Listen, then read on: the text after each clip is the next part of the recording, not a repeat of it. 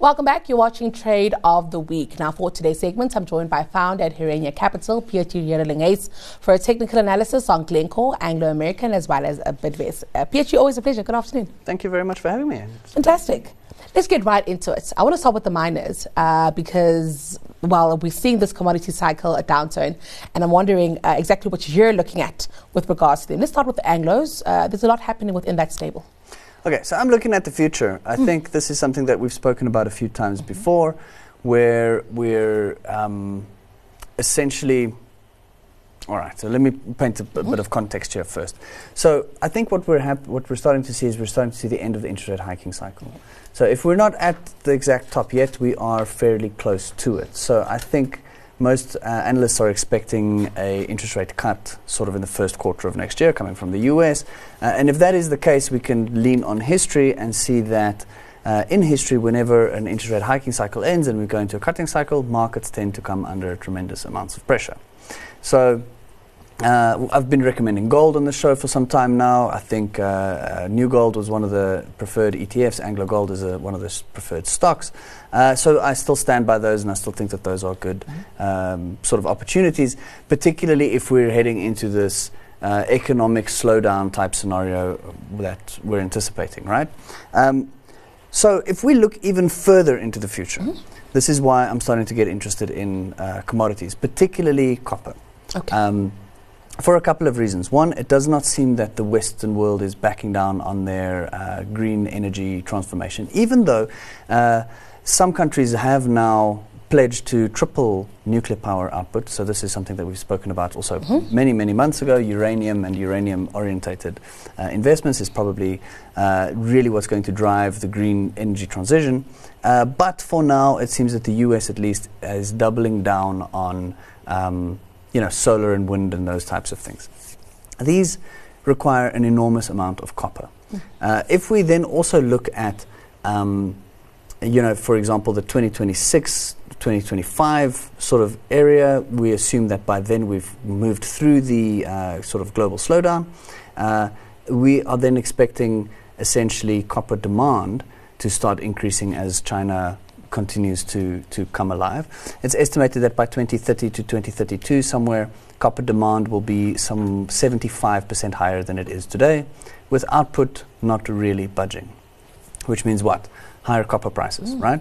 So, two access points that we can get copper or exposure to that idea over the long term uh, within the South African market, for the ones that we're looking mm. at, are Glencore, uh, that have a number of copper assets, including smelters and the rest and Anglo American PLC, which obviously have a number of copper mines. So those are the two.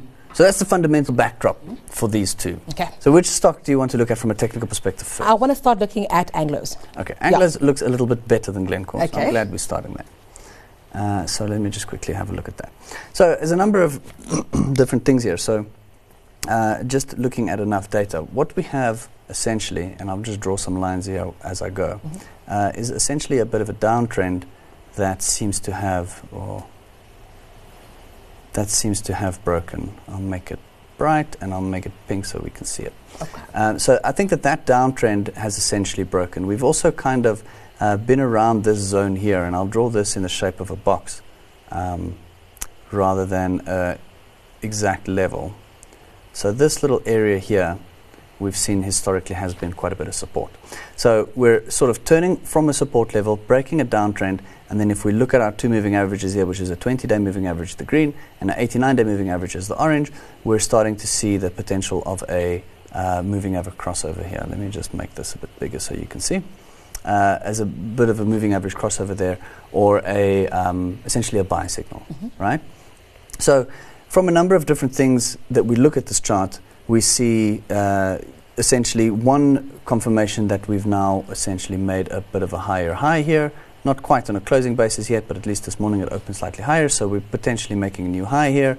Uh, if we can kind of consolidate here or maybe push a little beyond and make a higher low, mm-hmm. that would be a, a, sort of a trend confirmation or a Dow theory confirmation that we're entering into bull market. We've got a breaking of the downtrend, we've got a moving average bullish crossover, uh, and then we've got this fancy fundamental backstory mm-hmm. um, that uh, essentially copper demand is expected to increase significantly without output or production of copper increasing all that much. So copper prices should be higher, and of course, the copper miners are going to benefit from that. What is quite interesting? If you look at a, a miner like Anglos, they are diversified. There's lots of things happening in there. Uh, there's platinum, for instance. Uh, there's uh, iron ore. Are we expecting that what could happen with copper would benefit the stock? Much more than what could be happening with the other things that are in the portfolio. Look, yeah, so if you look at platinum, for example, that's had a bit of a rough time. And I think that even I've burnt my fingers a few times trying to catch the bottom on those, right? Mm-hmm. Um, so, yes, you'd have, to, you'd have to outweigh the benefit from one to the other. Look, most of the platinum holdings for Anglos is now Anglo American Plats, mm. um, but they do are you know they are still quite diversified in, in, in other minerals and, and, metals and so on. Um, I do think, however, that once we get to the point where um, we've moved through this slowdown period, and I think two things are going to happen, uh, and you know maybe putting my neck on the line here a little bit, mm-hmm. uh, almost use a completely different phrase, um, but uh, I think what happens is we see the Western world slow down mm-hmm. meaningfully from an economic standpoint, but the eastern side of the world, the BRICS nations, uh, not slow down as much. As we're starting to see that real disconnect between uh, you know NATO nations, the US, uh, North Northern you know Europe. North America, those types of places, are really struggling to contain inflation and have to, well, have been struggling to contain inflation and have had to really hike interest rates quite a bit. As we're on the other side of the equation, China, for example, has been struggling to get inflation going mm-hmm. and has had to stimulate right? So I think that we're starting to see that divergence. So we probably see quite a bit of growth coming from the BRICS nations, which spurs your commodity demand, um, with a bit of contraction uh, from the consumer-based economies. Um, in the US. So, yes, these two are quite dependent on each other. Chimerica is what, how, how it's called. um, but I do think that you know, there are a number of other projects, particularly investments in Africa, investments in China, that are going to uh, continue to demand large amounts of, of input materials or, or, resources or metals, right? So I think that this sort of Chinese growth story over US growth, so, you know, with, as that divergence grows, I think we see an increase in demand for essentially minerals and, and metals. So let's move over now to Glencore. Uh, now, Glencore actually decided to retain their coal production, uh, but of course, while they're also a transition, it's a very interesting one here. Uh, also, because of just what happened with Teck, right? We never, well, I didn't expect this to actually uh, end up in a deal. But when we look at their copper assets, uh, what is happening uh, there at Glencore? So again, you know, I think that this is kind of just riding the wave, if you will. Uh, I think that they have slightly more exposure to the copper industry in the form of smelters and that kind of stuff uh, to what someone like Anglos has that only basically mines the stuff.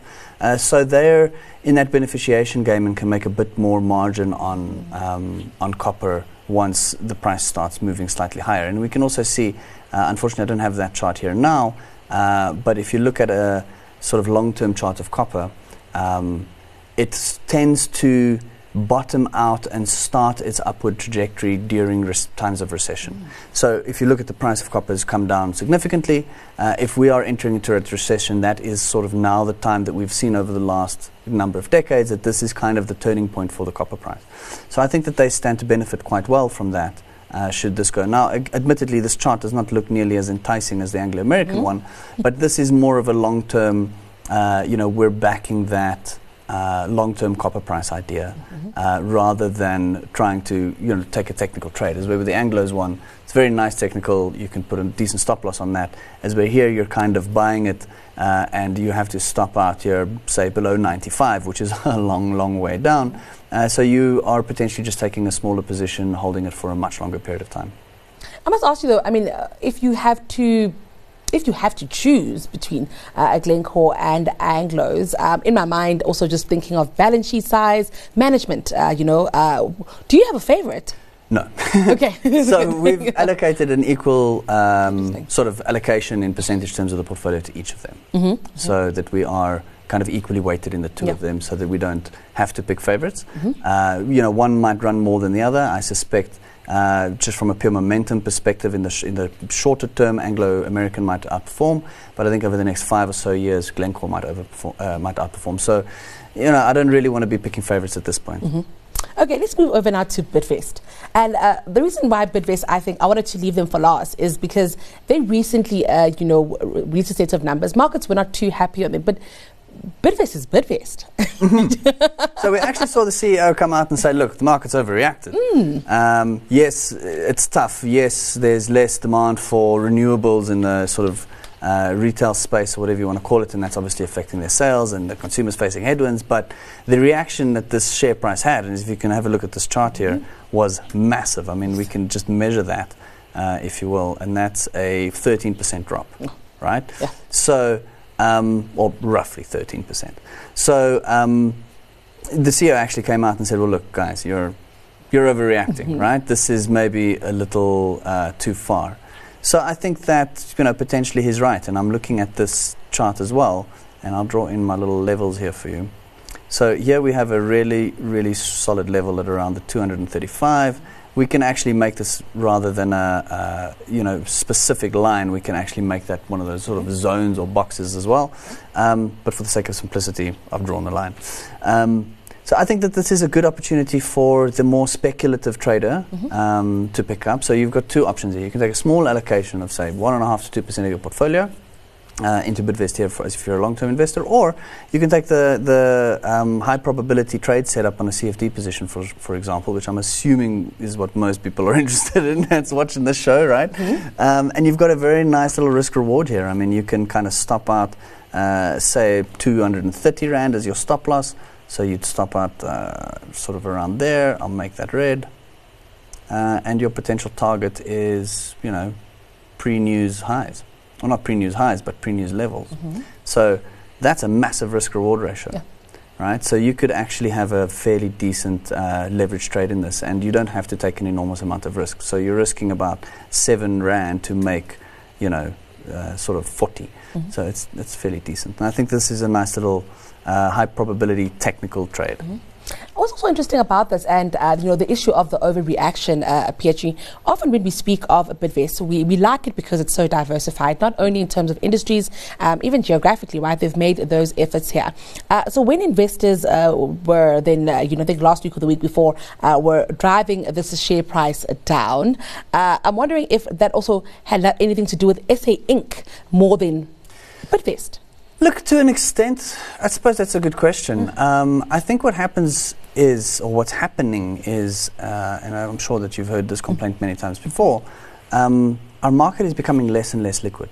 Mm-hmm. So a little bit of bad news uh, and a little bit of panic, and those international buyers that would take advantage of that um, and you know step in and sort of act as the backstop and buy what the retail guys are panic selling um, they're not there anymore, right? So trading volumes are relatively low. So in other words, uh, when news-driven events come and the market reacts emotionally, uh, you have exaggerated moves, mm-hmm. which I think is probably the case here. I mean, yes, SA Inc. is, um, you know, not the greatest place or, or, to be at the moment, but uh, at the same time, do you really think that in five years from now, you know, everything would have gone to naught? Mm. I think maybe it might be a little worse, but I think probabilistically it might be quite a bit better. Mm, mm. So yes, SA Inc. has its challenges, um, but I do think that we, as the everyday South African, tend to, you know, overcome whatever the obstacles, mm-hmm. you know, are thrown at us. So I don't think that we need to be that bearish yeah. on South Africa. Yeah. Yeah. Is kind of what I'm getting at. Is there opportunity for further diversification uh, for Bidvest uh, geographically? Yeah, I think potentially. I mean, they could continue to to um, you know expand into Africa or whatever the case mm. is. Uh, I think for now, what most companies are focusing on um, and should be focusing on really is containing costs.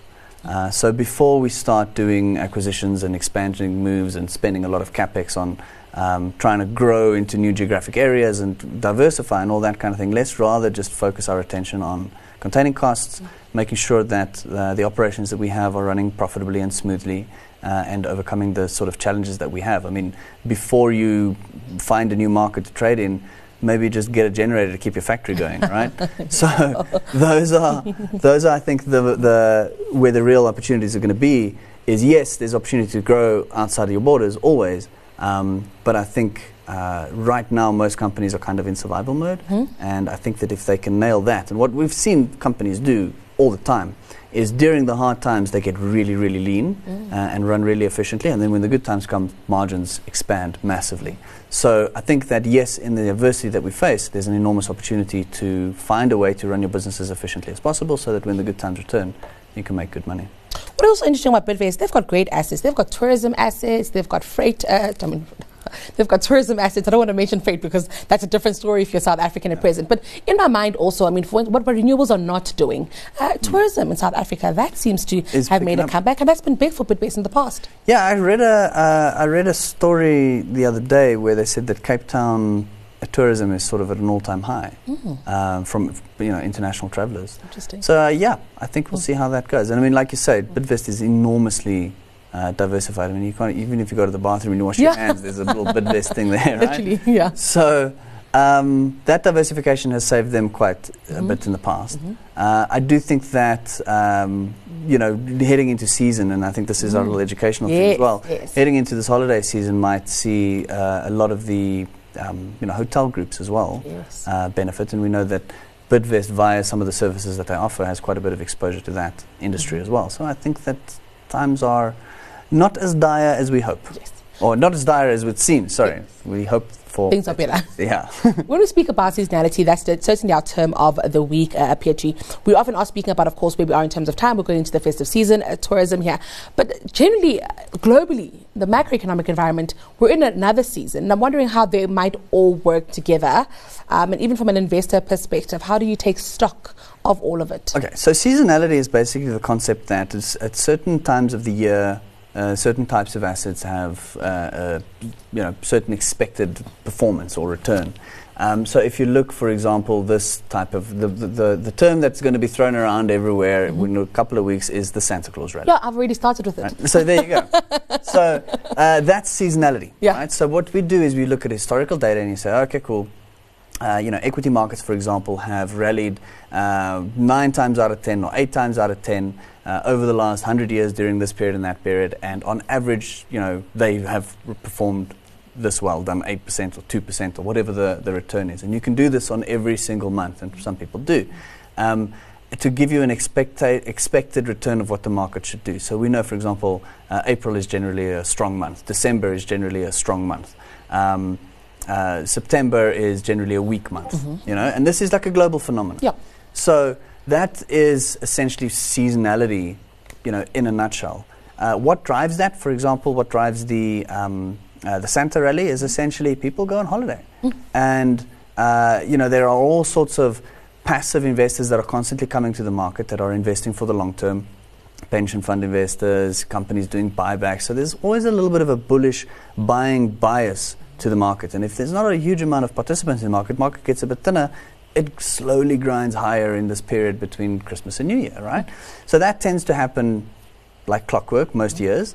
Um, and this is, you know, essentially one of those things that uh, that we co- coin down to seasonality. But we also generally sometimes have stronger quarters. Uh, so, for example, once the new year starts, uh, we sort of use January as a barometer of how the rest of the year should do. If we've had a strong January, we'll expect a strong year. If we had a weak January, we expect a weak year, that kind of thing. Mhm. Very interesting. Well, o- only time will tell, and I hopefully we'll catch up again uh, soon, PHG. Always a pleasure having you. That was founder at Herenya Capital, PHG Redelinghuys, with this week's Trade of the Week.